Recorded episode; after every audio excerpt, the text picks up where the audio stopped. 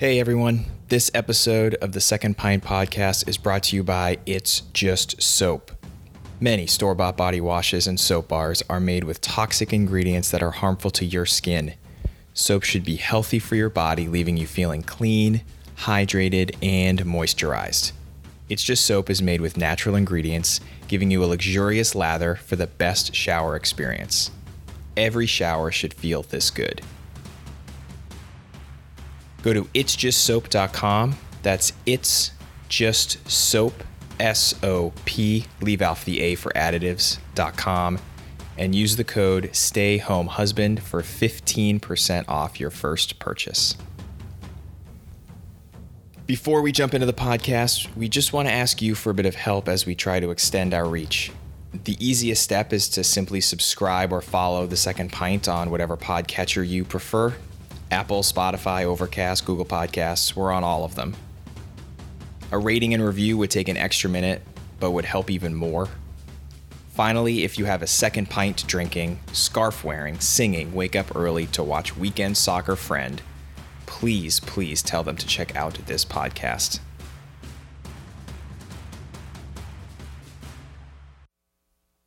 Welcome to the Second Pint Podcast. I'm Sean Melia, and I've got Both on the other line as always. Buongiorno, Both. Buongiorno. Um, I'm losing that accent and becoming more local as, as the the Midwestern uh, Boston transplant Italian. Yeah. uh, born born in L.A., live in Boston, now living in Chicago. It's like I'm, I'm covering everything. I didn't know you were born in L.A. Yeah, uh, Long Beach. Yeah. Okay. Do you remember ever living there, or was that one of those like you were born there and then moved before there was any memories? No, I remember. I remember uh, seeing these Chevy Impalas bump off the ground of the street, um, and uh, getting some uh, some elote, some corn from some vendors on, on the street. It was good times, man. I, I think I, I've lived in kind of like the, the I've done I've done everything. I've done California, Chicago, Boston, and Houston. Yep. So I've got a taste of, of the entire country. Yeah, you just got to. Does Houston deep south? Do they Houston- consider themselves deep south, or are they like different because it's in Texas and that's more not of? no, it's not deep south. I, I felt I felt pretty comfortable. I don't know if I feel comfortable in deep south. That's fair. That's fair. Yeah, I, I think of the deep south as like Alabama, Mississippi. Yeah, Maybe no, Arkansas. I mean, Alabama, I, I love to visit, but like, how, how can I teleport there and not have to travel there? Is, is the question. Yeah, yeah. Um, all, all right. Well, let's. We're we're we're going to Rome today. We had our choice of of two clubs. We knew we had to do at least one club in Rome. We've been bouncing all over the country. I think this is our eighth or ninth team that we've done in Italy. Um, so we're going to talk about Lazio today. That's where we landed. We decided to go to the sky blue side of, of Rome and talk about Lazio instead of Roma. Um, so just a quick, like we always try to do. This is a very short Rome piece because if you you know you people who are listening have most likely know enough about it. I'm not going to add anything uh, really great and. Um, maybe you've been there. It's a bucket list place for a lot of people. I've been there. Have you been to Rome? No, man, I haven't. I've not. Rome was not my favorite place that we visited. Um, I was only, you know, I was like a ninth grader. I think I've mentioned this before. Went with a school group, um, but it was it was a, it was like the city that we were definitely had the shortest leash from the chaperones. They did not really want us wandering around because there just seemed to be a little bit more nefarious stuff going on with people taking advantage of tourists than there were in other other parts of of Italy. So Rome um, is the capital of Italy. Uh, you know, you've got all your your big your big sites, your big places to visit. The city's history reaches back 28 centuries. Um, it is also home to an entire country.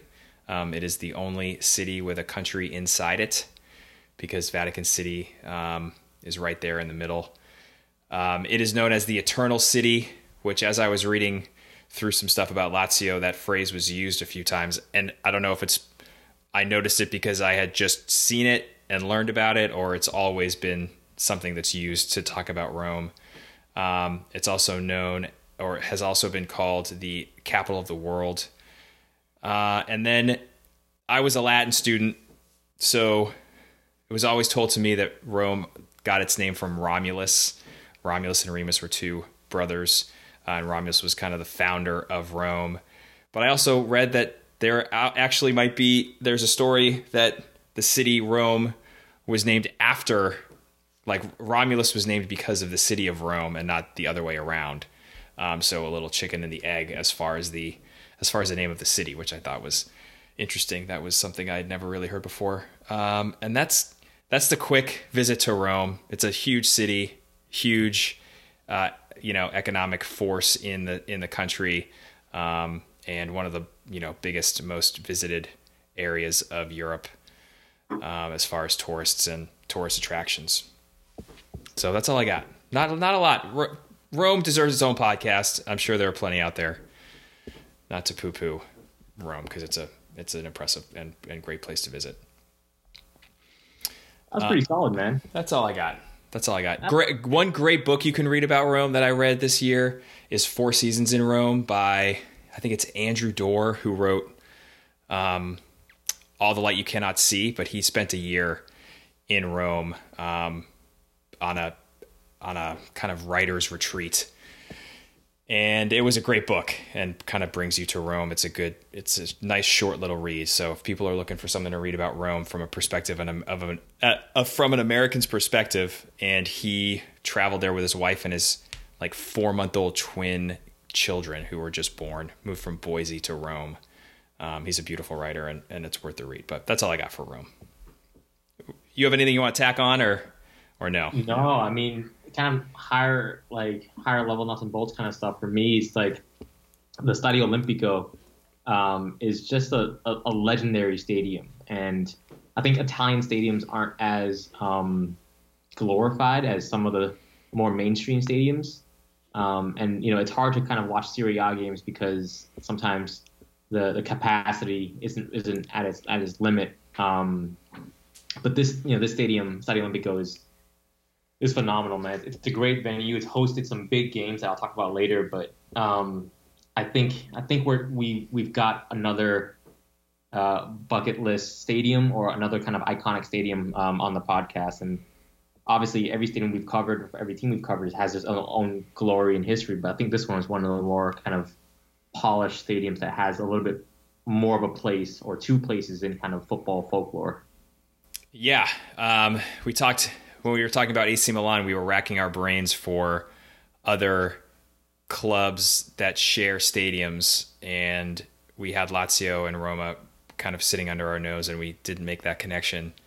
Um, you know, so Lazio and Roma share this seventy thousand seat stadium um, that was opened in 1937, and yeah, it's a it's a pretty impressive place. I think San Siro would be the first one. I think most people would would think about when they're asked about a Serie A stadium, and I'd say Olimpico would be quickly a second a second option. Maybe maybe Juventus's stadium, which whose name escapes me right now. Um, yeah.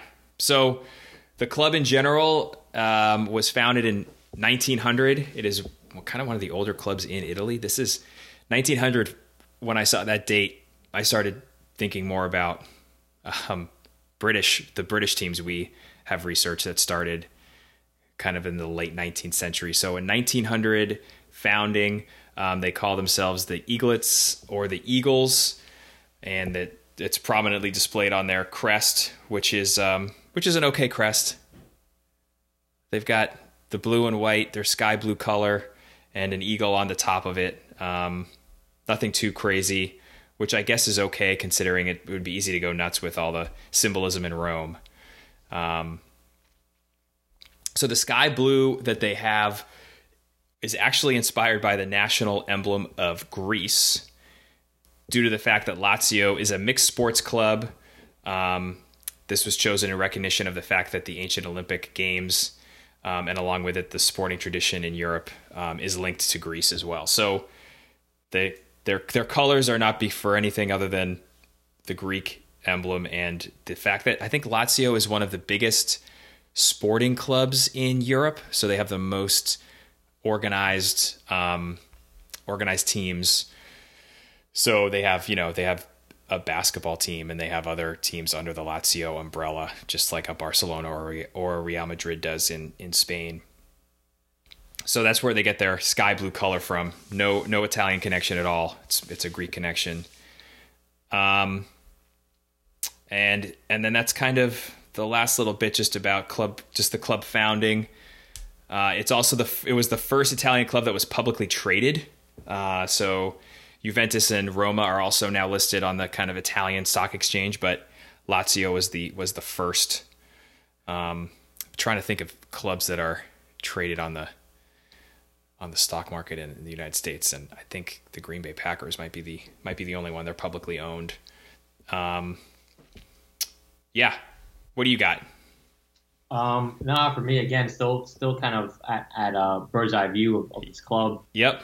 Um, I think this is one of the cool stories. Cool, you know, has a broad definition, but one of the stories that um, has football kind of blurring lines with uh, politics, or kind of sport and politics are um, meeting and dancing this violent, um, fast-paced, passionate dance. Um, yeah, I, I, have a few a few quotes here, uh, or excerpts from from some um, some articles that I, I, picked up in my research, and one here is uh, really quickly. Uh, we are a bunch of fucking bastards, basically.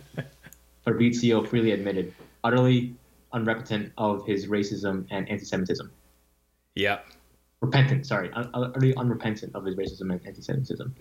Like, yeah, I mean, I, I think about you know, uh, sport and teams kind of kind of clashing with politics or uh, intertwined with politics, and I think about you know Barcelona, Madrid, or I think about kind of like Celtic Rangers, and um, I knew Lazio was was you know kind of one of the most heated rivals against you know against Roma, but I didn't know it ran it ran this deep um, into some of the, Italy's history during some of the world wars. But yeah, so I, yeah. I can leave it there for now. Yeah, and um, I, obviously Roma is a is a natural rival because they are, um, you know, they they share the same stadium and they share the same city, and and maybe this is what you're referring to, but part of the rivalry is uh, the only reason there is a Lazio and Roma is because um, Mussolini in 1927 was trying to form just one club that would represent Rome. And I think Roma was formed from three clubs. One of them was named Roma, and the other two uh, I cannot remember the name of. But Lazio basically refused to join that group. Um, so it is it is kind of an interesting uh, little dance, and the history there, or the early history of the club and the early history of the rivalry has to do with the fact that um, you know a dictator, Italian dictator was was just aiming to have one club from Rome and the whole purpose was that he wanted one team in the South who could compete against the northern clubs. And we've talked a bunch on this pod about that that separation of North and South and the tension that is uh, that exists there. And this is, I mean, it kind of just brings it straight to the forefront when uh, when Mussolini is trying to just create create one kind of super team to go and beat the Juventuses and the and the Milans um, up north. So yeah, there's definitely some stuff as we get as we get through the pod that will that will touch on that. So uh, it's a theme, it's a trend. It's not a good one, but it's there. Um, so just quickly, just on trophies and what the club has won, they've won a fair amount of trophies. They have two Scudettos, um, one in 1974 and another one in 2000. That 74 team is fascinating, and we will chat a little bit about them uh, later on. Uh, they have won seven Coppa Italias uh, starting in 58, and they also most recently won it in 2019. Um, and they've won it one, two, three, four, five times this uh, this century, so since 2000. Um, they have won the Supercoppa Italiana five times, and those were all between 98 and 2019. And they also, you know, won the illustrious Serie B in in 1969. And then in Europe, they are Cup Winners' Cup champs in 1999. I think that late 90s team is probably the strongest team they've had. And they also won the UEFA Super Cup in 1999. So Lazio in '99 was uh, it was very talented. I'm kind of thinking about the other teams that were that were great back then. Juventus was excellent. Manchester United was excellent. Bayern Munich was excellent, and I think Lazio was was kind of in that in that section of of great clubs in the late '90s. A lot of good players, great manager. I, I throw I throw Madrid in there as well too. Yep, they were they were um, approaching some of those heights that that we we became familiar with with the Galacticos. Yeah, yeah, it's funny. I just always think they're good, and I I forget that they had some they had some down years before that that group was put together. Uh, rivalries.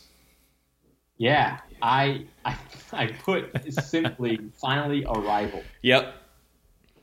Yep. Um, yeah, I mean it's a, it's a proper one. It's, it's not one that we gotta go digging around and look, looking up histories of skates and fornication or you know any of that stuff. It's, it's straight up arrival for football and politics and kind of all of that fervor and passion that you just love to see in sport.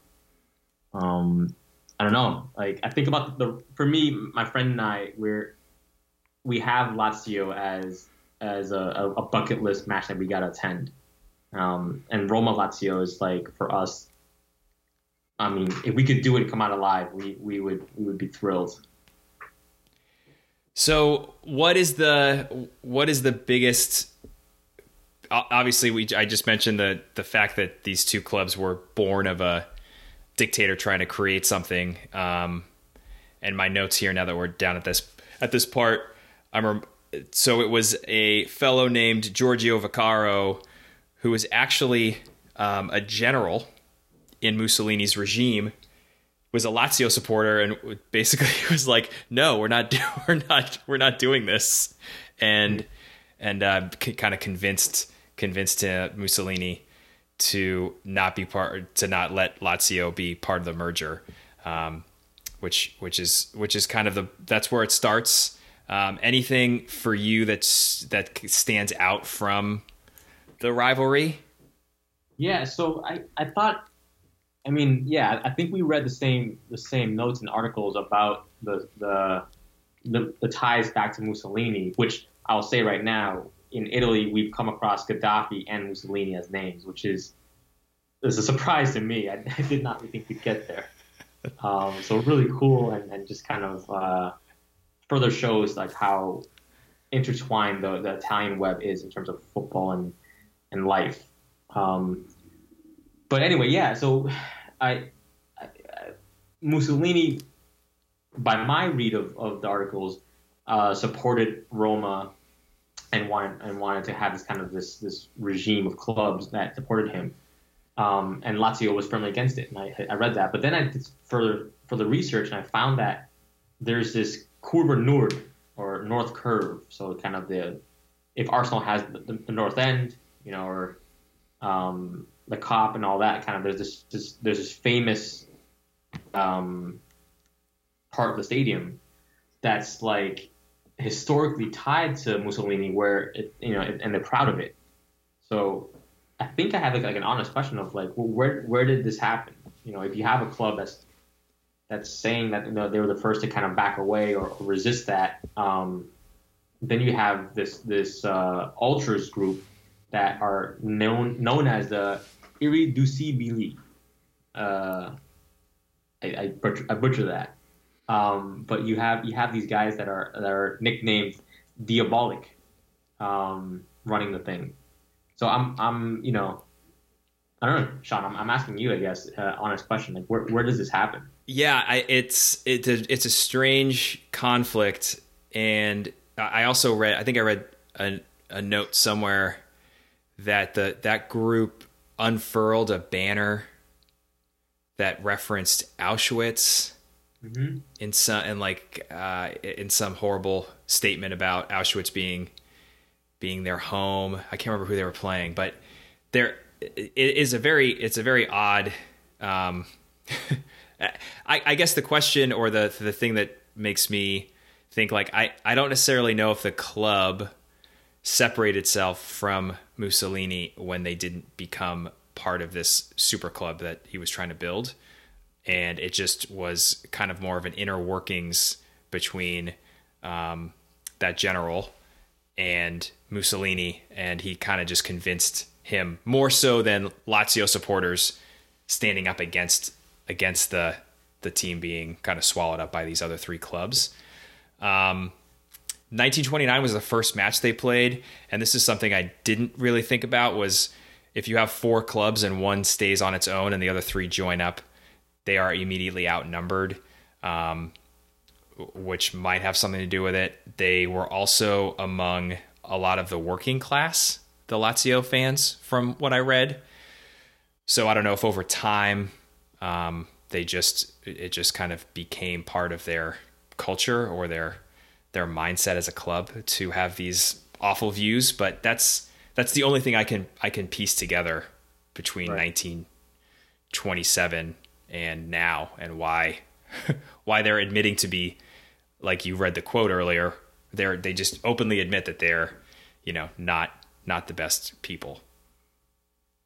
Yeah, I, I I have a few excerpts from, from articles that I want to read here to kind of paint this picture of how beautiful and also how dark this club identity can, can be. Um, I don't know. I'm, I'm just, I'm just, I'm just a sucker for, for when sport gets just wrapped up in, in a, a country and a city's history. Yeah. Um, so here we go. Um, dot, dot, dot. Alongside viscerally racist and anti-Semitic banners and chants, they are too numerous to list in full The constant booing and monkey, monkey chants directed at black players, the lionizing of Ser- Serbian war criminal uh, Zecjo Raznovatovic after his murder in 2000 with a banner that said "Honor to the Tiger Arkan." The constant mocking of Roma fans for being Jewish, owing to the fact that Rome Jews are were, were largely the center from the center of the city. Uh, Black Squad Jewish home end. Um, yeah, stickers left all over the Curva Sud showing Anne Frank in the words, "The Roma fan is a Jew." Um, which like I knew Lazio ultras were were were intense. Uh, I knew they were, you know, a fan base to be feared, but I, I, did not know that that this was so out in the open. Um, but yeah, the, these guys here, I have I have a video loaded up here. Um, I mean, talk about hostile atmosphere. These guys, they're they're backed up. I'd say 80 yards, 80 meters from from the end line, and I still think that I'd be pretty scared if, if I was near that goal. Um, oh man, yeah, it's it's it's cool. Like there's flares, tifos, and banners, you know, running around. Everyone's in unison chanting, um, but it's also just like horribly, horribly uh, scary with, with what they're chanting. Yeah, yeah, and I think it's it's always hard and it's a, a tricky thing to talk about the ultras as far as how many and what percentage of the fans that they represent within a club mm-hmm. right? Um, it's always just like i have no idea. I'm assuming it is the minority. I'm hoping it's the minority. Um, but man it is a it is a really tricky dance to uh, or a tricky I, I don't know what what the right analogy is but I, I'm trying to put myself in the shoes of someone who would be like, as a Celtics fan, if I went to games and there were there were fans there, kind of openly chanting or openly kind of uh, sh- flying banners or singing songs that were racist or anti-Semitic. It would be. I think I'd have to have. I, I mean, I'd come home and kind of wonder what I was doing with my with my time. Um, I'd be interested to hear from fans who do not stand with that do not have those beliefs and how they manage to balance what the ultras do versus what they love to watch on a on a Saturday or a Wednesday. Um, right. cause it's gotta be like, that's, that's for me that you, you're, you said you were kind of interested in the city. Um, that for me is the interesting, like, where's the cognitive dissonance? How do they balance that? Do they not go to matches? Do they, uh, I don't know. Do they, where do they, what do they read? Um, what parts of history do they try to just erase, or what part of history they try to learn from and maybe teach other people? I have no clue. Um, but it is definitely a very different experience than I think we have here as as fans of teams. And that's not to say there's teams here that have fans who are openly, you know, racist or anti-Semitic. Yeah, yeah. No, it's a it's a it's a balance that I I mean for me as a fan, I, I think um, the visuals, the the smells of the stadium, uh, yeah, that that draws, draws me in. I think there's no better fan base than a soccer or football or calcio fan base. Um, flares going off, the banners, the song and chants that are you know choreographed. Um, I think it's it's so cool. So I'm I'm torn because I think the atmosphere is is incredible. Um, I think with the Derby days, you know, Roma Lazio uh, or any Lazio big game, incredible. Um, Stadio Olimpico has hosted some crazy games, and I think part of that uh, allure is that it's, it's played in such a hallowed ground because of the fans. Yep. So it's um, yeah, it's it's tough. I because I, I do see a, a weird level of beauty in in the stadium, despite kind of like you know the the underlying kind of tones that are that are not quite inclusive. Yeah, right. Yeah. Um, yeah, maybe maybe that's uh, that might be an interesting podcast. If we could find like a Lazio fan, which we had a bunch of Lazio fans show up on the Reddit um, and share some of their stuff, and they were all you know they were all great and very helpful and um, they even actually was funny they even listed i had the like the villain the rivals and one person wrote you know we also have some clubs that we have like close affiliations with. Um, i was also to- told to ignore that post by another person like that doesn't really matter. Um, but they you know also include friend clubs and they you know they list hellas verona as a club that they, they just have a similar mentality to lazio West Ham. So some of the clubs also, as I'm like reading them, like, oh well, I, I, know a little bit about those clubs too, and they don't always have the best. they don't have the best background as far as fans either. Um, but that would be an interesting kind of second Lazio podcast to do, um, or any Italian fan who wanted to come on and kind of talk about that that that tension within within a club and within being a fan and and how it's managed and all that stuff. Anyways, we've we've sidetracked a little bit, but I think it's a, I think it's an important important thing to cover. Uh, Sean, this is my favorite part of, of any pod. Yes. Um, and wherever, wherever, we go next, you know, wherever country we pick next, I, I think this is going to be um, just a part of the pod that I'll compare to other pods that we that we've done. Um, cameo. The cameos. Yeah, let's I, let's bring it back to some to some good vibes. I kind of want to call cameos. it the the cameo couch or couch cameo. Um, just uh, imagine imagine sitting down on a couch with some of these cameo names. I think that's just that's just a great a great uh I don't know. well, vibe. in honor of Italian stadiums that always have curvas, that could be the the cameo curva. Oh man, a, a curved couch is that like from the seventies? it is. Yeah, it is um, yeah. So I'll, I'll do I'll do a quick rundown, and then I think I think there are two names here that we both landed on. Yep. We can, uh, well, it's uh, it's a lock that I always have roughly twelve fewer cameo names than you do. It's it's uh. there's, there's just some some really cool gems here that you just can't not you can't not bring up. Yep. Fire uh, away. Yeah. Uh, Sinisa Mihalovic. Um, I always pronounce that one so, so wrong um, Milojevic. Mihalovic. Uh, Mihalovic. This is the guy that uh, he always pops up, and, and I, I, I see his name, and I always I always need a, a quick reminder of, of, what he looks like, and you click on his his link, you know, on his, Google search, and it's the guy in the in the cab driver hat. Yeah. Um, gray, smiling, looking like you know some kind of vinter or something. Um, yeah, left foot, you know, left foot cannon legend all over Serie A. Has he's been mentioned a couple times on our podcast before. Um, you know, I think he, he's up there for the record free kick holder. Yeah, uh, him and Pirlo, I think. Yeah. Yeah. So you gotta mention him. It's it's another cool kind of pit stop for for some of these names. Um, next next is Ciro Immobile, which is more of a uh, a recent name. He makes my list because this man is um, he credits his success on the field with how well his FIFA manager mode is going with his wife. So he Ciro and his wife both play FIFA on the same manager mode, which is like franchise mode, uh, where you're in charge of your your team, you're the manager and the players and all that. Yep. Um, and yeah, they share a same FIFA campaign, and if it's going well at at home on FIFA, it's going well on the field.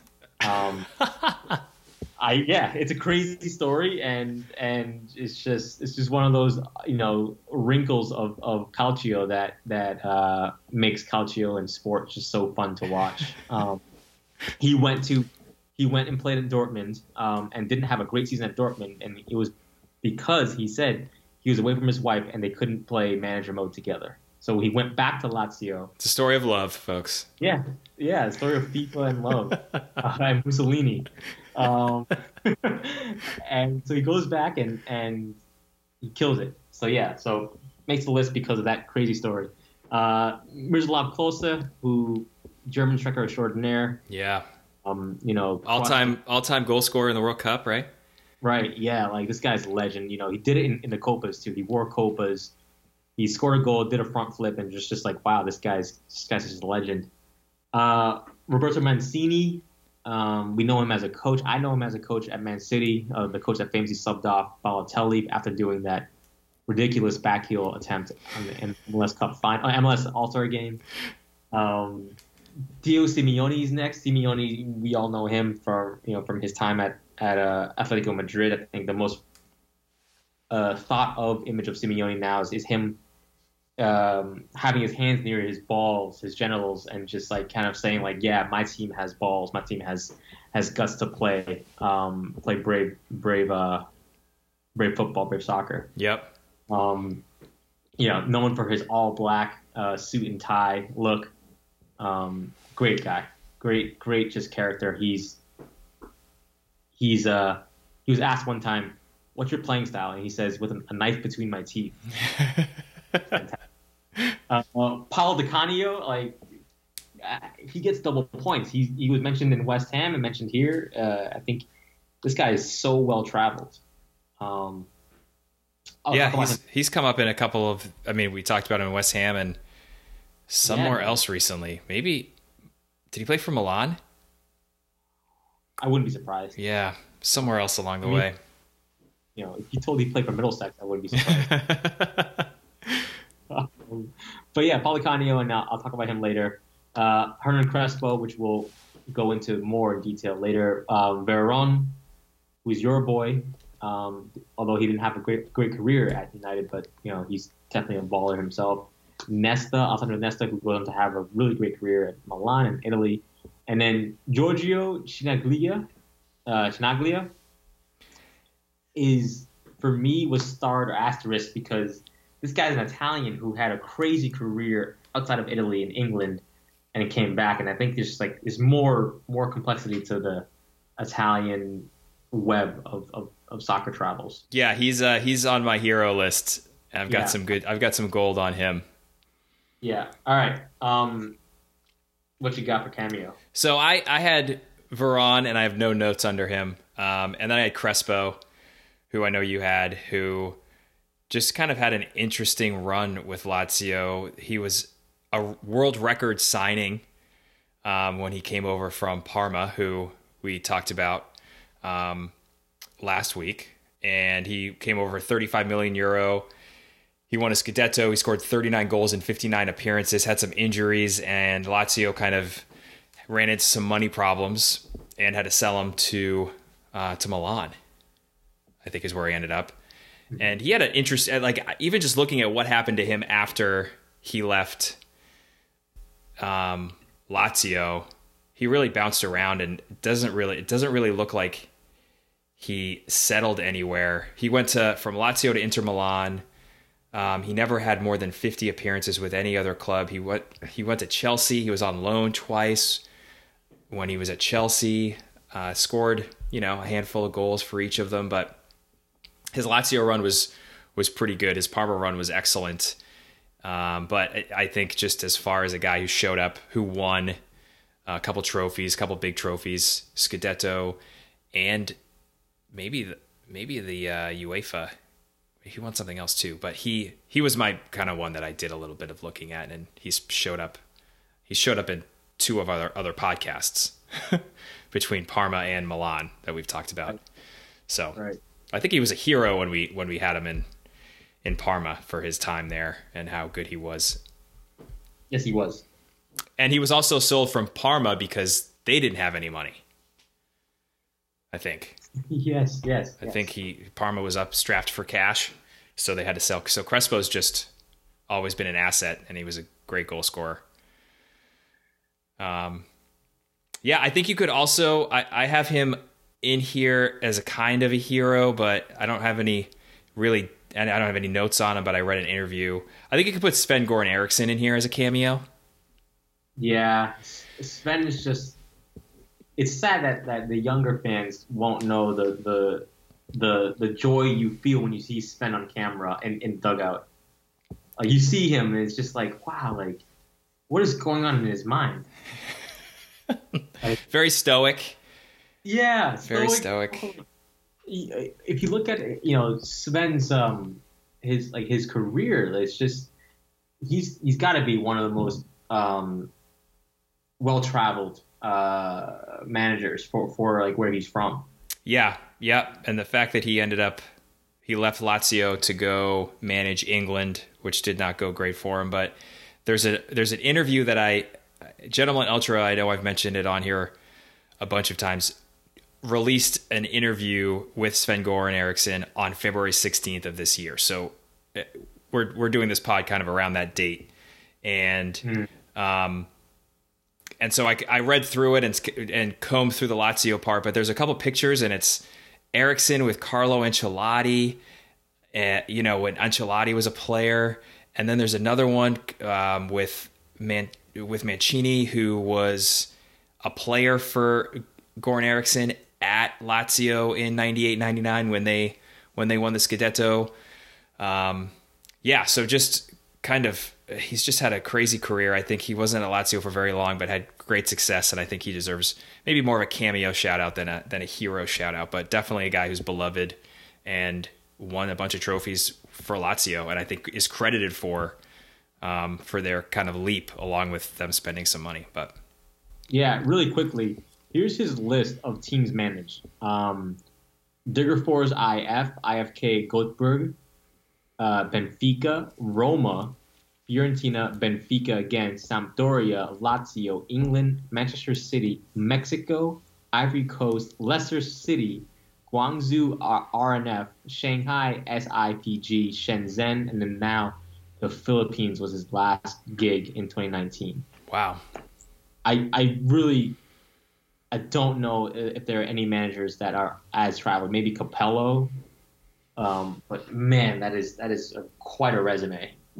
I feel like if you went to, or you could make a movie, like a fictional movie about a European manager who is at the towards the end of his career. I'm picturing the first scene.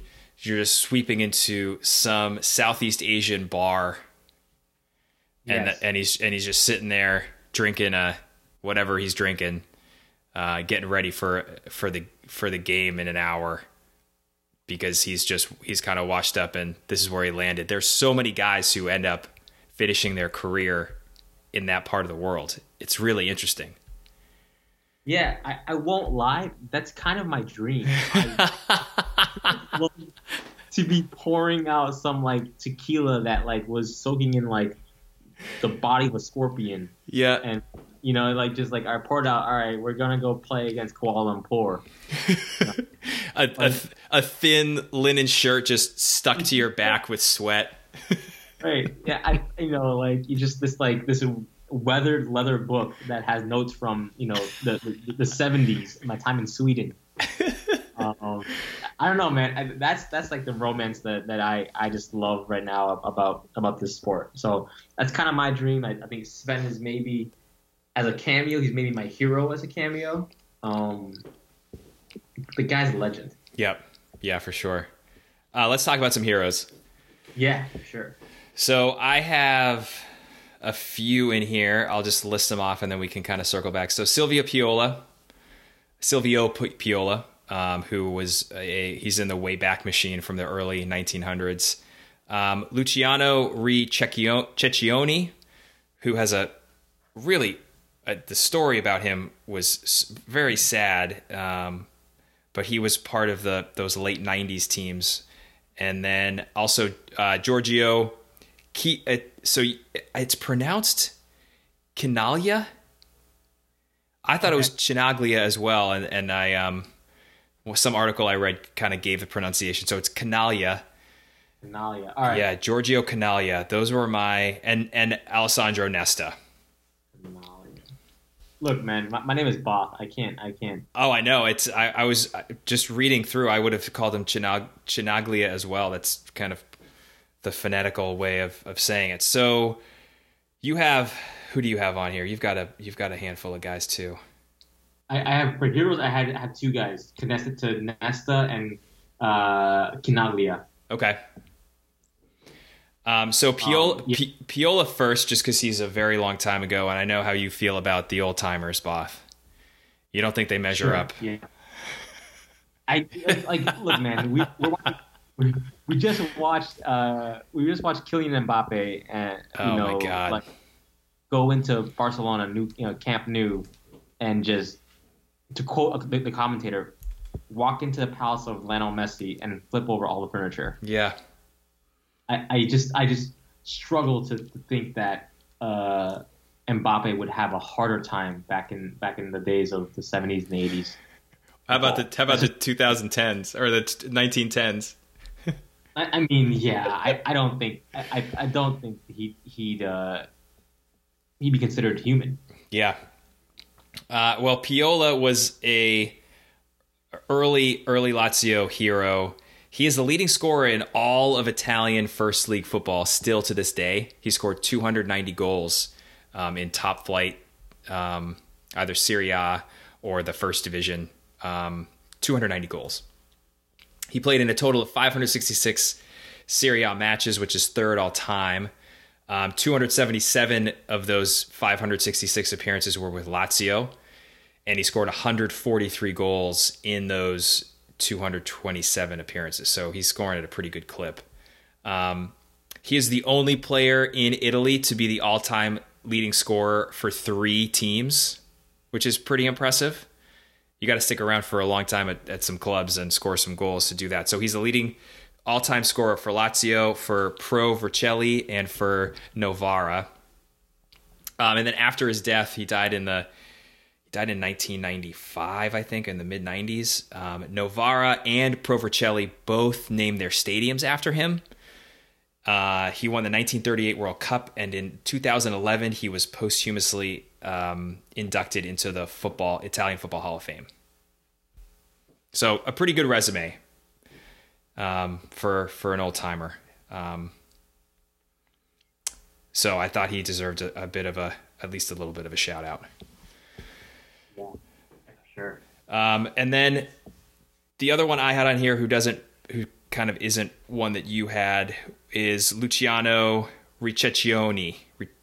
Ricecchioni. So he, Luciano played in the, let's see, he was with Lazio from 72 to 77. So he was on the mid 70s teams. This their their club won the 74 Scudetto um, but he was shot in Rome at age 28 because him and some buddies went in and were pretending to rob a jewelry store. Oh no. And the owner of the jewelry store pulled out a gun and shot at them and hit uh, Luciano and killed him. So he died at age 28, kind of at the peak of his powers. He was uh, a pretty well rated player. Um, he was a key member of the 74 team that won. So, you know, 25 year old on that winning team, um, kind of played in the, in the midfield and just had, was just gunned down. There's some, there was some stuff I read that was, that kind of challenged the fact that it was a practical joke and maybe they went in there with different intentions. But anyway, you slice it for a 28 year old to walk, walk into a jewelry store joking or not, and and uh, and be shot. um, was was he's kind of become a hero just because of his short-lived career um, and the fact that he was part of that first Scudetto team in '74, which um, we'll we'll talk. That '74 team um, is pretty interesting. So those were my two that you didn't have. Um, do you want to talk about Nesta, or do you want to go to the to Yes, uh, Jordan Nesta Nesta, Nesta- first? Yeah, he's just. I'm just trying to do the math really quickly of his his career start. He was born in '76. Um, In Rome, Yeah. born in Rome. born in Rome, '76, and made his first and made his first uh, debut for Lazio in '93. Um, so he's 17 years old, and he goes on. He goes on to have a 20 year career, um, split between mostly split between Lazio and Milan. Um, and that's just that to me, I think is is is unheard of. Um, I mean, maybe maybe now it's becoming more common as we're seeing athletes prolong their careers through sports science and, and nutrition and exercise. But in this time, uh, you know, I mean, think of how many players we've um, we've talked about in the cameos or the heroes whose careers were cut short. Uh, you know, three years of a flash in the pan, a kind of flash of brilliance, and then they they had an injury and then they were gone. Yep. Um, you know, um, uh, Yeboah was a name that comes to mind here. It's like he just he came on and he conquered and then just left really quickly. A few Uh, Thunder so- bastards. yeah, Thunder Bastards, yeah. Um, and he's gone. So you know, looking at, at a 20 year career for anybody uh, is impressive, but to do it in in um, in the 90s and, and 2000s, I think is is even more impressive in in, a, in an age where you know you you have so many cra- crazy career ending injuries. Um, he makes 193 appearances for Lazio between 93 and 2002, and he goes to make 224 appearances for Milan um, in a 10 year span. And he goes on to actually play in the MLS, um, which just shows that, you know, even in, in his later later uh, 30s, he's he's still kicking and, and has an entire entire uh, library of tricks to kind of keep him at the top of his game. Yeah. Um, I put in the notes really quickly here. Uh, you can watch it and then maybe link this later in the pod, but it's a short video of uh, Nesta. It, he was 35 years old playing against Lionel Messi, who's probably like still kind of prime Messi. Um, Messi cuts into his left left foot. He's at, at about the penalty spot. He's shaping to, to shoot. Dribbles even more, and he's now about three feet, four feet from the edge of the six. And Nesta just like leaves the ground, goes up, and times tackle so perfectly where tackles, ball goes out of bounds for for a, a corner kick, um, and Messi just left in a, in a heap where he's just slamming the ground again and again and again, just just incredibly pissed off and frustrated that this old guy, you know, 35 years old, old is relative to sport, but you know, is is still uh, just just commanding uh, the game. Champions League Champions League match, uh, Milan against Barcelona, and it's just like, I mean, it, it doesn't get better than this, man. Old school defender wearing black boots, you know, socks pulled up halfway uh, on his shins, no no fancy tape, none of that none of that nonsense. Wearing number thirteen, it gets up and his shorts are still clean. you know, he's wearing black Nikes. Messi's like wearing neon boots and he's slamming the ground. This kid, Messi, is just like he's bewildered. Um, and I think that you know, quick one minute video, uh, one minute, um, uh, kind of example of, of his qualities. Something that, that goes a long way, man. He's known as the most elegant defender um, to ever grace the game. Um, he actually won a trophy under uh, Sven Goran Eriksson as a captain when they won the 98 Cup against Milan in the final. Uh, he scored the winning goal. Um, you know, combined combined career of over 400 appearances in Serie A. And yeah, I mean, like, you know, notes here I have creative tackles. When I, when I think of a tackle, I don't think it as as creative. I think it's just as like, you know, no nonsense, studs up, studs in, just just tackle. But you know, to, to be known as somebody that, that brought grace to the to the position, to the job description is is amazing. Um, so he has to get a shout out there for, for me as a hero, um, if not for Lazio, for just for Italian football in general. Yeah, well, for Lazio fans, his dad should be a hero too. Right. Because he was uh, spotted by Roma first, and uh, he was approached by Roma, and his dad said, "No, no, no, no, no, no. You're not playing for Roma. If you're going to play for anyone in Rome, you're playing for Lazio." He was a his dad was a Lazio supporter, and the only really again, like we talked about with Crespo, he was sold because Lazio needed money. Um, I don't think you sell a guy who he had won three straight defender defensive player of the year or defender of the year awards in Serie A, which I'm not sure what to relate that to, but in a country that prides itself on phenomenal defenders in that era when he's sharing a you know sharing Serie A with Maldini um, just the fact that he won three three of those in a row uh, is is pretty astounding. So he was he was one of my heroes too. Definitely a guy who I think was he the captain? Did you say that of the Scudetto winning side? Yeah, uh, just a great just a great player. Um, so the last guy we have is uh, Canaglia, Giorgio Canaglia. So he played from 69 to 76 for Lazio. Uh, he is quite the character. So I found a couple articles. Um, he was nicknamed Long John due to his style of play. I don't know if that's like a Long John Silver, like kind of pirate swashbuckling. Um, and also Long John because he resembled John Charles, who was a Welsh footballer who also who played in Italy. So Canaglia's, you know, story starts in Italy, but he left with his family because his family needed work, and so they moved to Wales. Uh, so he ends up in Wales as a kid, kind of grows up in Wales, started his playing career with Cardiff, or in Cardiff with Swansea. Um, you know, who is I don't know what where they are right now. Maybe they're in the Championship, but they've spent a little time in the Premier League. Um, then at age 19, him and his family returned to Italy because Canaglia still had his military duty to fulfill. So he had to go back in the, you know, 1960s and put in his time with the military. But he kind of claimed that that was probably the most important time of his life.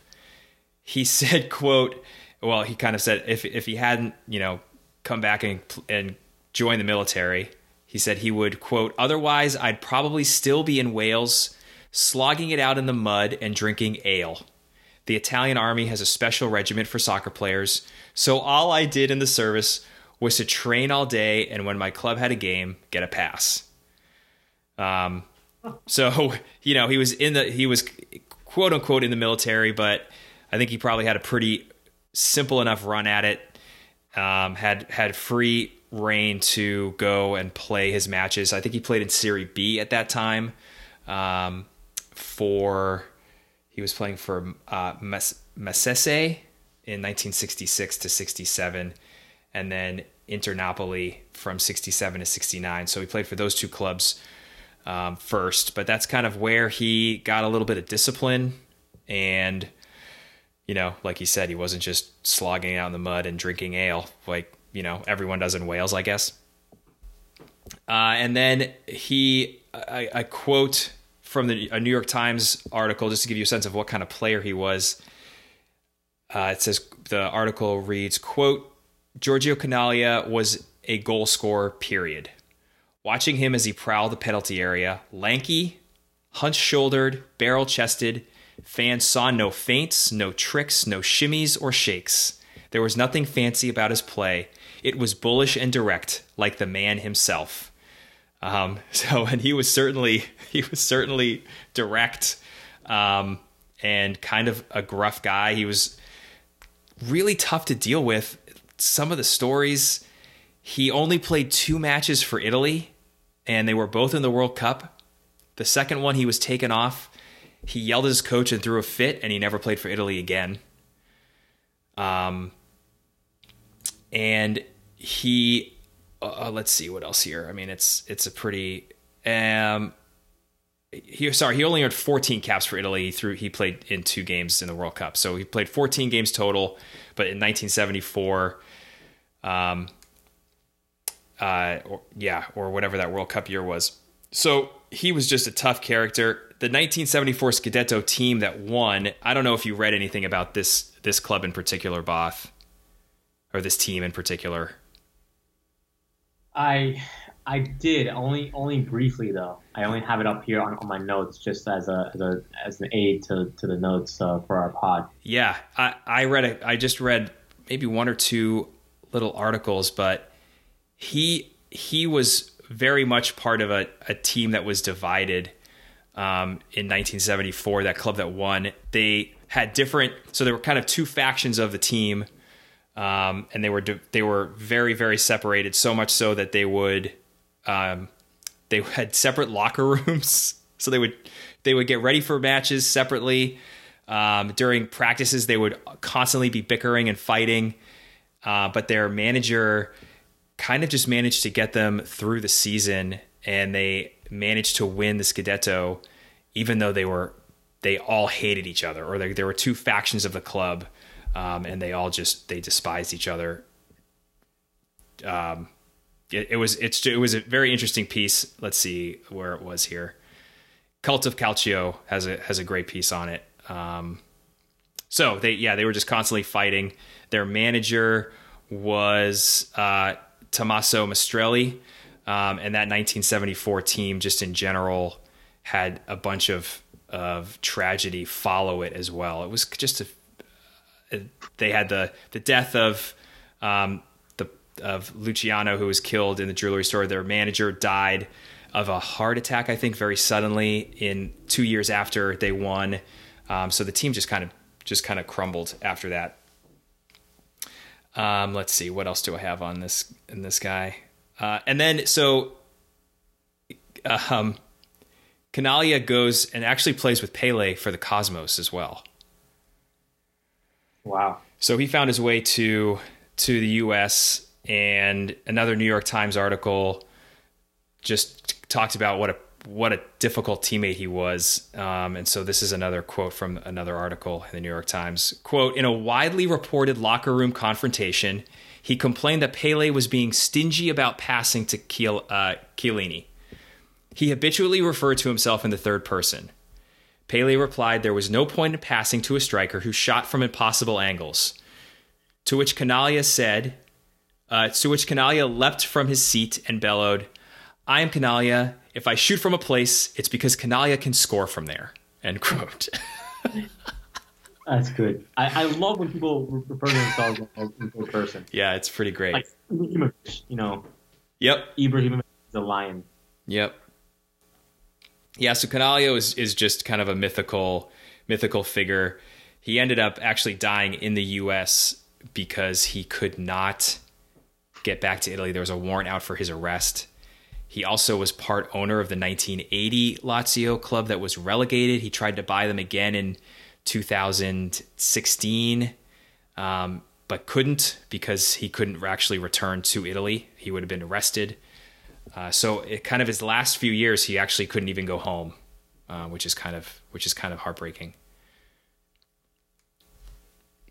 But but a hero, but a, just a, a, a hero in in Lazio.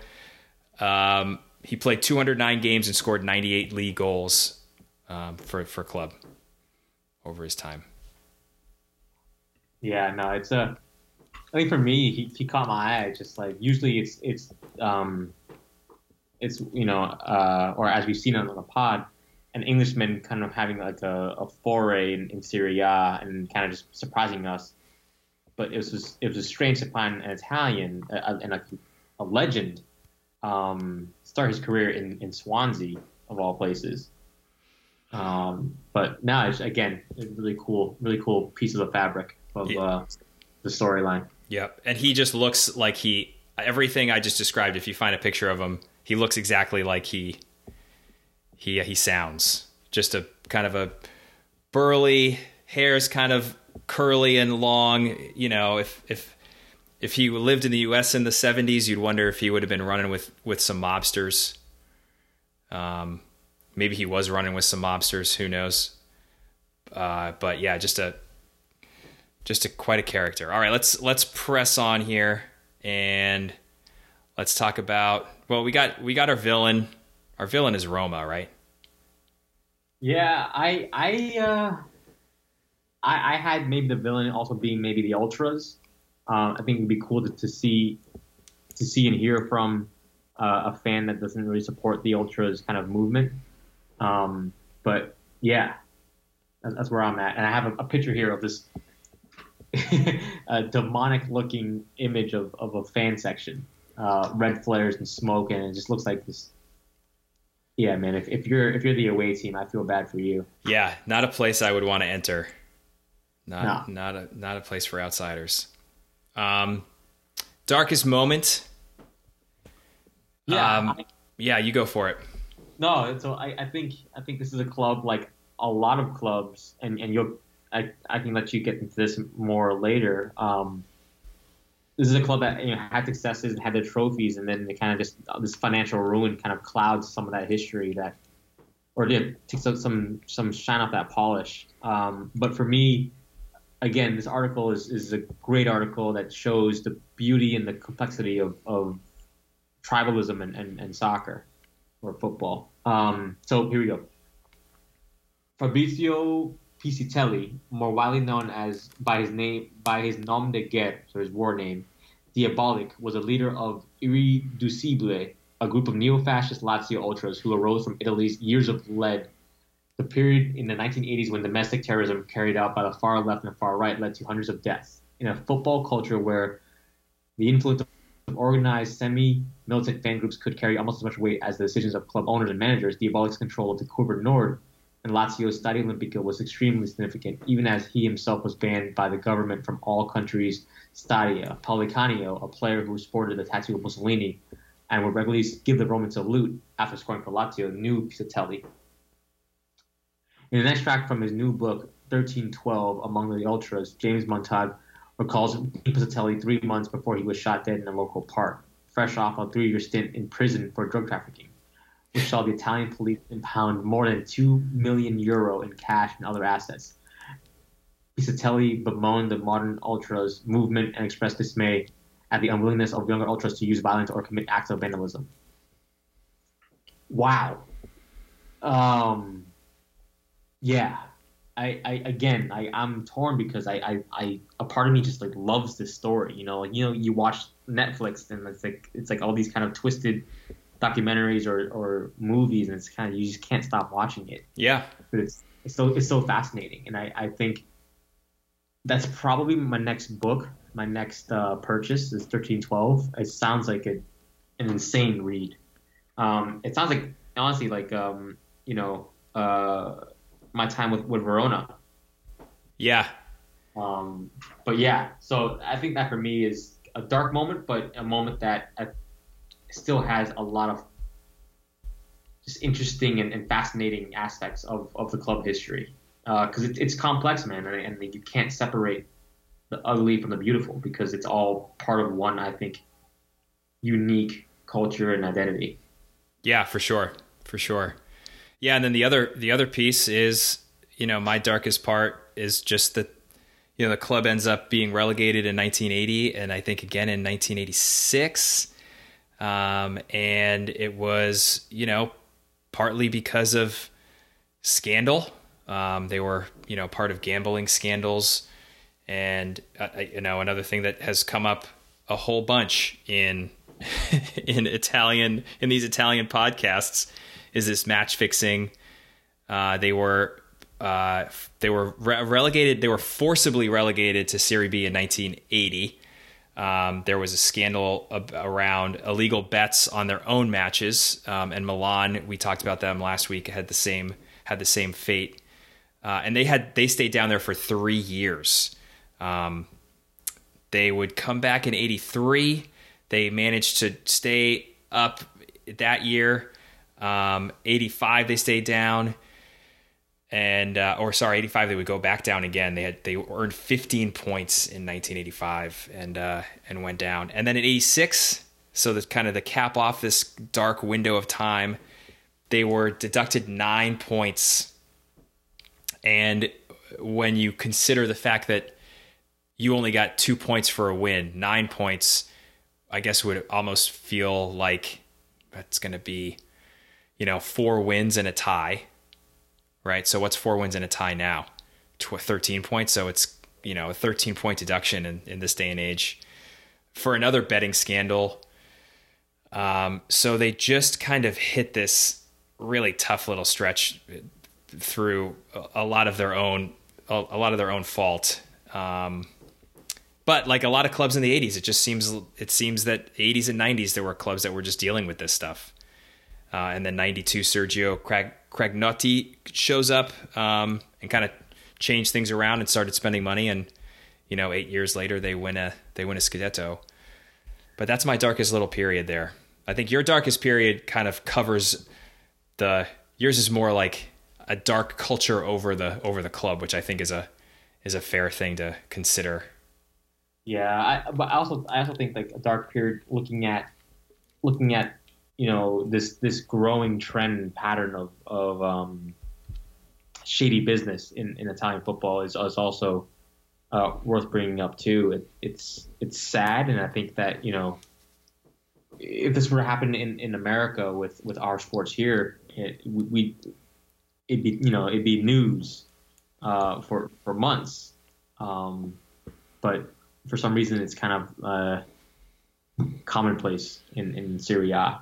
Um, so worth bringing up because we could we could have seen you know a, another another uh, two or three teams at the top of you know this Serie A fight for the for the trophy, the uh, Scudetto, but we don't. We see we kind of see just Juve, um, and you wonder what it would look like if if there wasn't this um, unfortunate part of, of, of history. Yep. Uh, how about the best trophy? it has to be the first, right? Um, I think the Scudetto, you know, is is just I don't know. It's a it's a everyone loves their their Scudetto. I think in Italy we we see more of a more of a focus, more more pride in the Scudetto than we do other trophies. Um, in some countries now, where you know there's more there's more emphasis on the Champions League or or more global competitions, but I think the Scudetto is is still still means a lot to Italy, um, where maybe the Prem trophy doesn't mean as much to England, or La Liga doesn't mean as much to, to, to Spain. I think the, the, the Scudetto, sorry, is is still sacred. Yeah. The so the two I have the I think the 74 one is their is their best too, but the there's an interesting story about the 2000 win that was shared with me on Reddit by uh, let's see, Lord L sixty six. so he wrote. I'll, I'll, just read what he wrote. He said, uh, "There's also a very interesting fact about the 2000 Scudetto. Juventus were Serie A leaders on the very on the last match day and only needed one point, and were playing away against Perugia, while we had to play at home against uh, Reggina." We won easily our game 3 0, but at halftime at Perugia, it began to pour down rain and the match was suspended because the pitch was flooded. The game didn't restart till 80 minutes later, so Lazio fans and players were anxiously waiting the game, the end of the Juventus game. Uh, there's videos of Lazio fans on the pitch celebrating Perugia's goal and the final whistle. So these, you know, the last um, the last match day, typically all the teams kick off at the same time, so everyone's kind of on a level playing field. And so Juventus um, you know, all they need to do is, I think all they need to do is is draw, and they end up at halftime having their game held off for 80 minutes. So Juventus has just got to wait around for 80 minutes, and the Lazio fans already know what ha- you know. Their game is done. It's dusted. They know what they need. The Juventus game to end up, and Perugia scores a goal in the final whistle, and that's how Lazio wins their Scudetto. So maybe Lazio doesn't win the Scudetto if the rainstorm doesn't come. You know, the rainstorm Scudetto. yeah, I mean that that's that could be a, a close call. What could have been in your next section? Yeah, yeah, for sure. Which I don't. I didn't really have any any close calls. There was nothing that, but that might be that maybe that be that might be the one. Now that now that you mention it, just what happens if it doesn't rain in a halftime of the Juventus Perugia game? They don't. Their their second Scudetto probably might not have been a thing.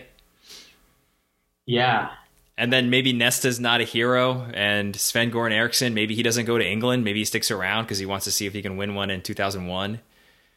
Um, but man, they won the Scudetto, and even two years later, they were selling guys off. It's it's it's hard to see because you you wonder you know what does a, a club need to need to do to break out of that mold of you know a a flash in the pan kind of kind of team. Um, but you know, you, you look at their their history. They, they they've got trophies, man. Like, and a lot of them are are, or some of them are, are recent, but for some reason they're not as they're not seen as this kind of powerhouse or or um, mainstay in that in that uh, Serie A chase. Yeah, I mean they've won the Supercoppa three times since 2009, and the Coppa Italia three times since 2009 as well. So, like they're they are they're winning trophies. They're competing. I don't know what team you'd compare them to. Maybe in England. I don't know. One one Scudetto and a couple 20 years ago. I, I I can't even think. There's too many. There's not enough teams that win. Maybe it's Chelsea or, or Man City. Yeah, I mean Man City was was better. Chelsea's not, but Chelsea won a Champions League too. you know, it's tough. Maybe maybe a Leicester. Maybe you compare them to they're like they were 16 years ahead of what Leicester was. Because if I mean, how many teams have won the Scudetto since 2000? It's Juventus, Lazio, the Milans. Anyone else? uh, not top of my head. Yeah, I can't think of. There's there probably I think there is one more. But yeah, so that's all I've got for Lazio. Yeah, I just want to put it out there um, for any listeners. I apologize for my pronunciation of some of these names and words. Always, uh, it should just be. An, yeah. We should just do that at the opening. like, a, like, a, like a waiver, just yeah. kind of waiver. Um, no, I, I, think I think this was, was a fun one. I, I, again, I, I chose it because I, I knew of some names, and you know, it's crazy how how this podcast had so many tributaries and branches off of different you know topics and subtopics that are tangent but still kind of embedded in the the core of the history. Yeah, um, it's it's cool. I think this is one of the fun ones and I'm gonna I'm gonna put a call out if if you are a Lazio fan or you're a fan of any Italian team um, who kind of has that I don't know that that shadow of of kind of a ultra group that doesn't necessarily represent the wider the wider fan base. We would love to have you on, um, and you can just you can DM me on Twitter. I, I will put my I'll put my um, link in the in the bio of this podcast, but we would we would love to have somebody on just to talk about Italian football and that that kind of challenge of rooting for a team and maybe being part of a fan base that doesn't align with what you believe, but you're rooting for a club that you love. So I, I put that call out to Lazio fans or any other fans of teams that we've talked about or haven't talked about, because I think that would be an interesting conversation to have. That's my last thing. That's it. Yeah. Um, thank you for for listening, all the listeners. Thank you, Sean, for help having me. Uh, this was a special one. I, I look forward to um, more Serie A, man. I, I this, this I'm, I'm telling you, when, whenever we move, I think we're gonna miss how how rich in in layers um, Serie A is. Yeah, for sure. It's it's definitely been it's it's been good, and it's been a uh, going back and listening and thinking about the English clubs that we've done, um, there it's just it it is like each country is its own specific thing, and there are threads that run through all of them, but there are also things that make them stand out and and make them different, and it's uh, it's definitely been fun. So we will be back next week with um, I don't even know who we're doing next. We've got to figure it out offline, and um, it'll be a surprise for everybody. So thanks again to everyone for listening, and Both, we'll see you next time. See ya. Thank you. Thanks.